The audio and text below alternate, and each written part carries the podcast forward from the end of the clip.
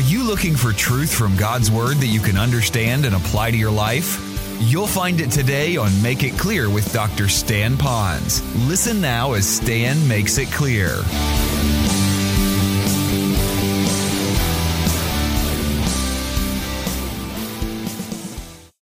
Now, when I was doing a study on prayer, I came across some statistics that really kind of caught me by surprise. I knew that there was a question on how much people pray, but what I found out that 82% of people in America are said to pray at least once a week. And I got thinking, those people that are praying, I wondered, what do they say?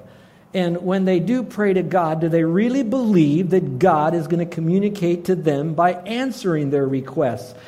And if they really believed that, and they believed in the power of prayer, then why would they pray once a week and only 82% of them? If we really believe that we're talking to the God of the universe and He is really listening and He desires to cock His ear toward us and answer the request, wouldn't we want to be talking to Him more often? And then sometimes I'll talk to people about, okay, tell me about prayer. And they'll tell me about prayer, but then when I listen to them pray, they pray such simple little now he lay me down to sleep speeches or rub a dub dub thanks for the grub and some think they're real spiritual because they will recite to the lord in a rote fashion the lord's prayer. And those that are really spiritual they know the prayer of jabez so they pray that prayer. And while i don't want to mock that i appreciate the fact that they want to talk with the lord. But that is not how we're going to end up with this beautiful intimacy with the lord that so many of the bible characters had and so many Christians today have. And so I want you to be one of those people that knows how to have intimacy with the Lord, and you begin to walk in that direction with Him so that we can grow with the Lord. Well, there are many models of prayer, different styles of prayer, but I'd like to pick one out of the Old Testament. Using an example of how someone connected in intimacy with the Lord, and his name would be Moses. Now, for some of you that are listening to me, you might be thinking of the Moses that you saw in that film that was uh, produced uh, decades ago called The Ten Commandments, and you think of Moses as Charlton Heston. Or maybe some of you watched that wonderful series on television called The Bible and that little vignette about Moses, and you picked up a little bit of that. And I might call that Hollywoodizing, you know, taking Hollywood and kind of making it into some kind of a drama. But you know, they could never, never do the same kind of justice as God's Word would do for us to really be able to understand the intimacy with the Lord. And often, those dramatizations that we watch about the Bible, they leave out some of the key areas. They kind of allude to them, but we really don't get a chance to know them. Well, I want to unpack a situation that was going on with Moses and the children of Israel, and then I want to show you what it was Moses' is pretty well norm of how he dealt with God when he had to deal with situations. So let me kind of talk you through this to kind of pick up the speed because we're running out of time. And then I'm going to park down on four issues, four ways that will help you perhaps develop intimacy with the Lord. Well, first of all, you know that Moses was um, in Egypt and then he fled Egypt and he was kind of out in the backside of the desert. And it was at that time that he began to have his first connection with God in any meaningful recorded way. It's when God met him. And when God met him, he gave a directive to Moses. And he said, I want you to go back to Egypt. And I want you to take the children of Israel and lead them across the Red Sea. I want you to take them to the promised land. Well, what's interesting is a short time later, while he was in Egypt, he did do just that obey the Lord, and God showed himself strong in his behalf. And he did gather up the children of Israel led them through the Red Sea, dry ground, and then pointed them in the direction of the promised land. But they weren't in this movement of going to the promised land any longer than 90 days, as Scripture says beginning of chapter 19. They were just across the Red Sea. They were just there 90 days. They had not even received the Ten Commandments and all the laws and all the things they needed to do about the, the real estate that they were going to get and how they were to set up the tabernacle and then the temple and all that was necessary for them to put together the festivals, every way, shape, or form to be able to please the Lord. So now they're in this wilderness experience, 90 days. And what's so interesting, and they were at almost the very spot where Moses connected with God the first time. And while he was there with the Lord, this second time, getting all this wonderful information, preparing the children of Israel for that promised land experience, It was a long conversation as he went through all of this documentation and information. So important that it was recorded in the Bible that you could read today. God's mind on paper for the children of Israel. And so many types in that that we can apply to today. But it took him not one chapter, not two chapters, not three chapters. It was 12 chapters of one principle after another principle, after one law after another law, which means that Moses was with the Lord a long time. Well, of course, what happened then while he was up there, the children of Israel began to get quite restless. And so they began to question where is this God? He isn't close to us. We want to have a God that we can touch and see and feel. We want to have a God that we know that's right here in our midst, not this long distant God somewhere else. In fact, even our leader, he'd gone off and he could have been eaten by an animal. Who knows? He's not with us any longer. So, Aaron, we need another God. And so they put together that golden calf that you heard so much about and maybe seen on some of this dramatization. But you will not picture that vileness of that idol that they put together. And as they did, the Lord is still watching because He knows all things and He sees everything and He knows the end from the beginning. While they were having that time together with God and Moses, putting together the commandments, the Lord knew what was going on down below and how that these people were rising up in wild sexual activity and at the same time looking at this golden calf and worshiping this calf, praying to the calf, looking at this cow, this nothing more than a man made statue that had gold. That was it. So the Lord was getting pretty fed up and he sends Moses back down. When he comes back down again, the Lord is really fed up and he's now saying to these people, to, to, to Moses, You know, you're going to go to the promised land. You go, but I'm not going to go with you. You and your people, you're obstinate people. I'll send an angel and others to protect you, but I don't want to be associated with you. You go on. In fact, I want to wipe you all out. And it was at that time that in Exodus chapter 33 that Moses, now again, with intimacy with Almighty God, God Jehovah, God Yahweh, God Adonai, that he would have this conversation that he would then redirect the children of Israel, and in a sense, at this time, even change, we might call the mind of God. Now, some might say, well, I thought God is immutable. That's true. There are things about God that are unchanging, that he will never change. There are things that are changeable, and in his sovereignty, this was allowed to change. And it was all because that he had a conversation with him. Now, we can unpack all of that drama that what went on, but that's not what I want to get to today. I want you to know that there were significant issues, real life issues of people that were not walking with God. I want you to realize again this the, the backstory that this same Moses could have a conversation of intimacy with God that would change Moses and would change God to move in a direction that would eventually fulfill God's ultimate full purpose. And so when you think of the Jewish nation today, I want you to know that this story leads into the Jewish nation today and even as they move forward. So to do that, I'd like you to turn in your Bibles now because I want to show you what did Moses really do in his encounter with God, that intimacy with God that brought such a difference. Because maybe some of you are wrestling with God right now. You've got a wayward child. You've got a question about your health. You've got issues on your job. You've got relational struggles and you're wondering, what do I do? Well, I know you can do your little Lord's Prayer up to God, and I know you could pray the prayer of Jabez and probably pray some simple prayer you might have picked up in Sunday school. But wouldn't you like to have the most amazing relationship with God that you could converse with Him in such a real way that together you experience the ever changing hand of God in your life and in the lives of others? Well, this is what happens. So turn in your Bibles to Exodus chapter 33 or follow along in the notes that are provided in your worship folder. The little passage we're going to look to primarily is verses 7 through 11.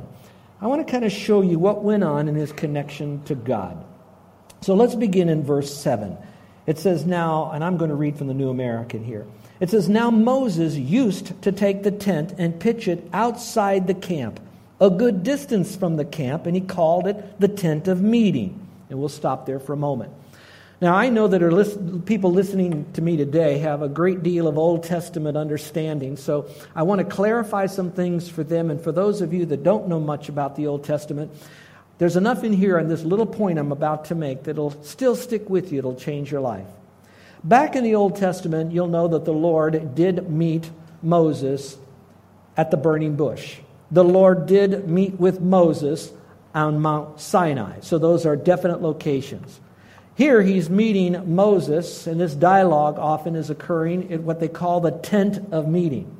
What I find very interesting and helpful to me is while I do have locations I like to go to pray, I have a wonderful desk in our living room at the house. Actually, our living room is my study, and it's all together, and Carol just allows us to have a living room in my study, kind of a thing. And I meet the Lord there. When I come here in the morning, usually about 5 o'clock, I get up, I exercise heavily, then I come to the office and I meet the Lord there. I'm known to meet him at times when I'm on the beach or up in the mountains. Sometimes I meet the Lord very quickly when the, I'm flying in an airplane and it hits an air pocket. I think you know what I mean. So the point simply being is you don't have to go to a place to meet the Lord. He will be everywhere present. But these are places that he went. However, it is interesting to see what he did do on special occasions to meet the Lord. Maybe there's something there as an example for us to follow. Let's continue. If you recall, if I take you from here backwards, you know that they had the temple, and it was a glorious temple, and it was less of a temple, so we had the temple. Before that, we had what is known as the tabernacle. That tabernacle existed during the 40 years that they were in the wilderness. The word tabernacle simply means with us, it's around us, it's everywhere. It was a place where the Lord would meet them. But the question is, is what was before the tabernacle? Well, we could say the mount that the Lord was on with Moses, Mount Sinai, that's a place. It was the burning bush, that's a place. But Moses wanted to have another special place. The tabernacle wasn't built yet. He had a place that was a special tent, probably his own tent. And he would take this tent and he would move it away from the camp now, when you think of camp like our Ohana camp, we'll have 140, 150 people coming and going for five days at Bellows, the beautiful side of Bellows. A time of fellowship, a time of praying, a time of being with family, a time of being alone, a time of teaching, singing, playing games, and of course, eating and swimming. But that's not this kind of camp. This camp didn't have 150 people in it. Our best guess, our best accurate guess would be that it was a camp of not 1 million, not 2 million, not 3 million, not 4 million, not 5 million, but about 6 million people were in this camping area. A couple of months ago, there were a few of us that were in China speaking. Our biggest city had 20 million. Our next biggest city we've spoken and preached in was 14 million. The last was 6 million. And I'm looking at this 6 million, and I couldn't even see the end of all this. And that was the children of Israel. And, the, and, and Moses said, I'm going to take my tent now and I'm going to meet the Lord. So it's a tent of meeting. And it began with the tent of meeting with the Lord. And he took and he moved outside. So here's point number one for you, for those of you that would like to maybe develop an intimacy with the Lord, and that is we need to separate ourselves. And he would do this regularly. If you look back at the verse, it says, Now Moses used to take this tent. I believe it's referring to it used to do it because the tabernacle wasn't there. Now, when the tabernacle was finally built, they could go there. But before then, he used to go to the tent. I also believe he used to do it because he would do it frequently. When he wanted to encounter the Lord, when he wanted to have special times, an operation of, of a connectivity with God. And that was something that he would do physically. And so he separated himself, and it says outside the camp of some six million Jews. And then it says a good distance from the camp. And that's why he called it the tent of meeting. And so I would like to look at this as I see that little phrase that it's important for us to get a bit of a distance from that which would distract us during the time that we want to have intimacy with God in a way that we're not going to be distracted by television, people that are around us, children who have special needs that might be knocking on our door, a time for us that we know that nobody knows us, nobody can get to us, our phones are shut off, and all we are are connecting with the Lord. Here, he needed to go a distance, a far distance from the camp to do that. I think there's also another subtle note in here, a secondary message, and that is that the Lord did not want to be with the children of Israel right in their presence at that time because they were living in wickedness. This was all going on times that they were having problems. And Moses again was saying, Lord won't come near you because of the sin. I'm going to move it out here. And maybe for us, it's a time for us to get to a place where we center down, as the Quakers used to say, on God and God alone. Now, let's fast forward that in history because we know that Jesus is God. Jesus did the same thing. Now we know he's God, so he was right there wherever God was. He's God. He's right there. He could pray to the Father any place that he wanted to go. But more than likely, as a model to us, it said he got up a great while before daybreak, before breakfast, before daybreak. And he went out to a solitary place and he prayed. Now, most of you know that verse, but if you took that verse, it's nothing more than an island in the midst of a lot of important information. The first part of that is talking about how that the Lord the day before was literally working morning, noon, and night. He had a very active life. No nap, no alone time, no downtime. People were coming at him. He was working, he was moving. A lot of energy, physical, human energy was being displayed at that time. He finally gets to bed late at night, but he still gets himself up early and he goes to a solitary place to pray. Very similar to Moses. So now I would just ask you do you have a solitary place distant from whatever would be your distraction that you could go to the Lord? For some of you, it might need to be the beach, it might need to be the mountains, it might need to be the country. As long as wherever you are, people can't get to you. Let me make something also clear. That doesn't mean that you have to separate from people. You could be in a Starbucks and still be alone with the Lord. I know some of you are popping nitroglycerin tablets, but you could be those places because they don't know you. Your phone is shut off, your computer top is closed. It's a momentary place that you purposed in your heart to put your focus on Almighty God for the purpose of connectivity with Him. Now, let me speak to that. I began this message talking about prayer. Then I moved it into intimacy, and I reminded you that it's meeting together. So I want to move to the next point so you can see that with this intimacy with the Lord, it's not just us throwing up our requests and our quote demands to God the Father, it's a connectivity that goes on. The second one here goes further into the same verse. It says this And everyone who sought the Lord would go out to the tent of meeting, which was outside the camp. Again, I don't know what version you have, but the more accurate Hebrew is it says, Everyone who sought the Lord would go out to the tent, not into the tent, but to the tent. You'll find that other times, even that wonderful pillar of fire would come in front of this tent, and Moses would be there, but they would come to the tent. But the operative phrase is, Those who sought the Lord, all who sought the Lord would go to this place. So now you check your motivation. When you go, are you going because that's what the family tells you to do? That's what the preacher tells you to do? That's what your devotional books tell you to do? That's what everybody does? You kind of go. No. You, can go, take your Bible, go to a solitary place, and then while you're there, still not be centered down on God. You catch what I'm saying? So when you're there, there is that mental geriatrics, mental gymnastics, I should say, that'll focus you on the Lord. Now, I have to tell you that my life is busy. My life is no busier than you. Don't think that, hey, the pastor's got all this time, he can do whatever he wants. I'm telling you, the demands are, are heavy on me. That is not a whine. That's just life, okay? And so it takes just as much discipline to go to a lone place and be there. Now, catch my next phrase. When we are at that place, when we choose to engage God, it's not a place to glance at God, it's the place to gaze at God. It's a place for us to center down on Him. It's a place for us to fix our thoughts on who He is. Now, let me give you some practical things. Not that this is a list of do's and don'ts, just some practical things. First of all, for those of you that are struggling that say, you know, I've tried that, but my mind so wanders and I, I have to get in the mood or I have to go through such a crisis that the crisis in God and me are so much in it. I, the other stuff doesn't matter. Well, you don't have to go through crisis. So here's what I would suggest you do.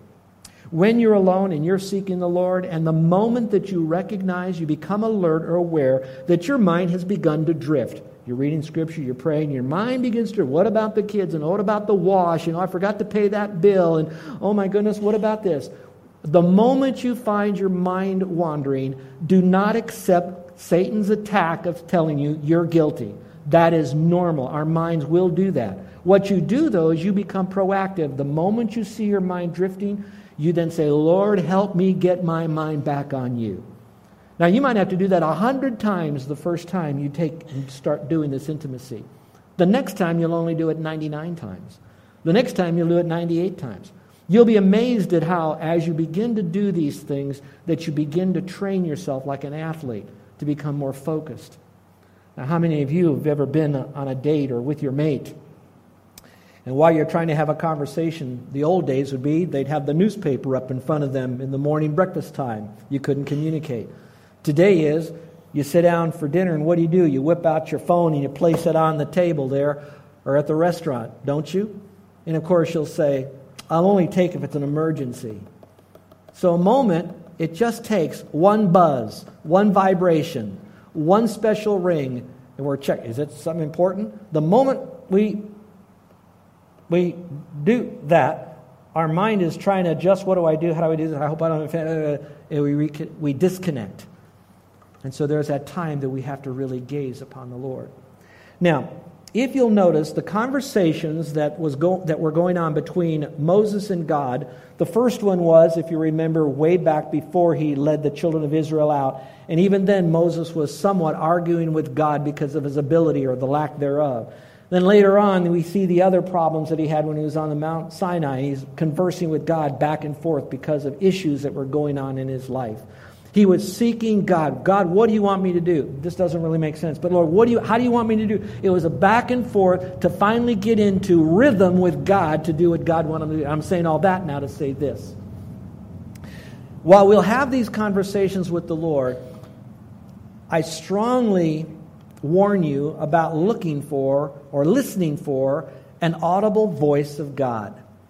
Now, while in Scripture we know that God spoke, we know that today God has chosen to tell us what to do, why to do what to do, etc., through His Word and through the Spirit of God, His Spirit, Himself, Spirit, to prompt us through His Word here, so we seek His Word.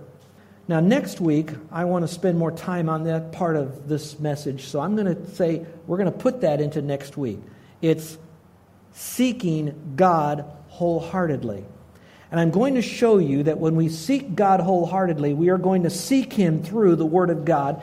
And while I'll take you through a battery of Scripture, I'm going to show you that the main block of scripture of intimacy with the Lord is actually found in Psalm 119, when you'll find throughout the entire psalm us talking to God like David and then listening to God through the word because that's how God communicates to us. We're going to see them together. I have a surprise for you in the sermon next week, and I want you to be here as I will put it in print for you, and you'll want to see that from Psalm 119. Never done before in the history of my ministry. Obviously, I didn't do it here then. I'm going to do it the first time next week. You want to be back. Let me get back to this seeking the Lord with all of your heart. I really like that. Underline the phrase, all of your heart. Not a hard heart, not a half a heart, but a whole heart. Does that mean you can't ask God, why this? Why me? Why now? I'll give you the answer very simple. Is it okay when you go through these times and you're engaging God in intimacy and you go to the Lord and you say, Why me? Why this? Why now? Is that wrong, Pastor? The answer is yes and no. Why would it be yes and no? If you go to the Lord and you say, Why me? implying somebody else should have gotten that problem, not me. Why this? Lord, why'd you give me this? Maybe handle something else, but not this. Why now? implying um, this is a stupid time for it to happen. Now, you break my leg right before I'm going to go skiing next week on my vacation. Why now? We've all been through that. That type of questioning is coming out of a heart of rebellion, a heart of wanting God to work for us. On the other hand, not to ask the question, Lord, why is this happening? What we happen, what we do then by that is we don't plummet the depths of trying to really understand God. While it is true, Acts and Numbers both say that we'll never understand all there is to know about God, which is all right. I do want you to know there's a whole lot more that we can know about God, that He wants us to know about Him. And by asking why, it'll help us to understand motives and rationale and to see the wonderful wisdom of God. Why me? Well, that might help you understand that there may be some responsibility that you can take. There may be some sin that needs to be confessed and forsaken. There may be a chance for you to essentially uh, celebrate. Why you? Because God says, You are the man. You are the woman. You are the boy. You are the girl for this hour. You are made for this. So step up. You're listening to Make It Clear with the teaching of Dr. Stan Ponz, founder of Make It Clear Ministries. Make It Clear is dedicated to taking the Word of God with clarity into every person's world. It is the support of listeners like you who make the ministry of Make It Clear possible. You can provide your tax deductible gift to Make It Clear online by going to makeitclear.org, or you can mail your gift to Make It Clear, P.O. Box 607901, Orlando, Florida 32860. Thank you for helping us make it clear. If you would like to have Dr. Ponz speak at your church or event, please send us an email at tellmemore at makeitclear.org. Thank you, and remember to make it clear.